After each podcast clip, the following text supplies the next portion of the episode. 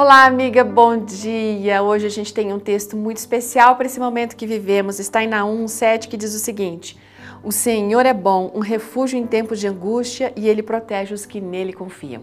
Esse texto foi escolhido pela nossa amiga Beatriz Ferreira para compartilhar a meditação de hoje. A Beatriz, ela é professora na rede adventista já há 35 anos, é casada, tem três filhas, né? E ela vem contando que ela conheceu o marido dela quando ela estava com 15 anos de idade. Ela casou com 18 e ele tinha 22 anos naquela ocasião. Ele sempre teve uma saúde meio frágil, era mesmo jovem, né? E justamente talvez pelo fato de ele ser diabético. Com o passar dos anos, eles formaram uma família.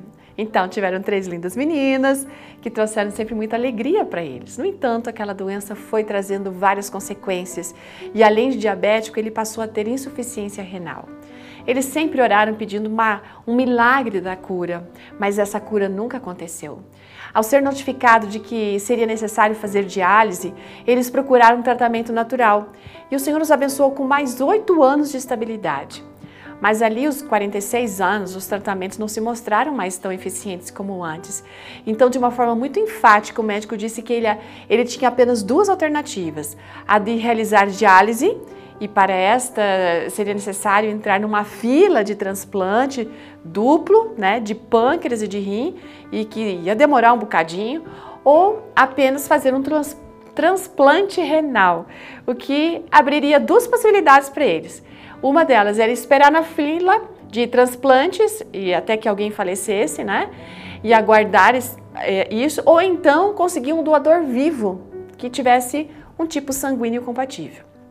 Aí eles não tiveram dúvidas. Pelo menos a nossa amiga Beatriz não teve. Ela foi a primeira pessoa a se dispor para poder fazer os testes necessários para poder doar um dos rins dela. E o Senhor ouviu as, as súplicas, sim, porque ela e o seu marido tinham o mesmo tipo sanguíneo.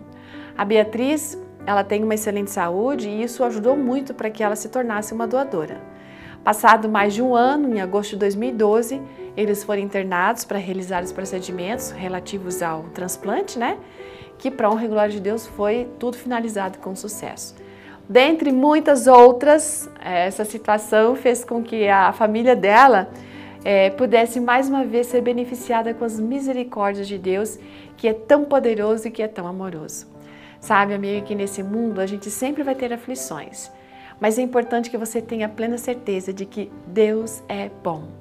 Como diz o nosso texto, em tempos difíceis, Ele salva o seu povo e Ele cuida daqueles que procuram a sua proteção. Deus é bom o tempo todo.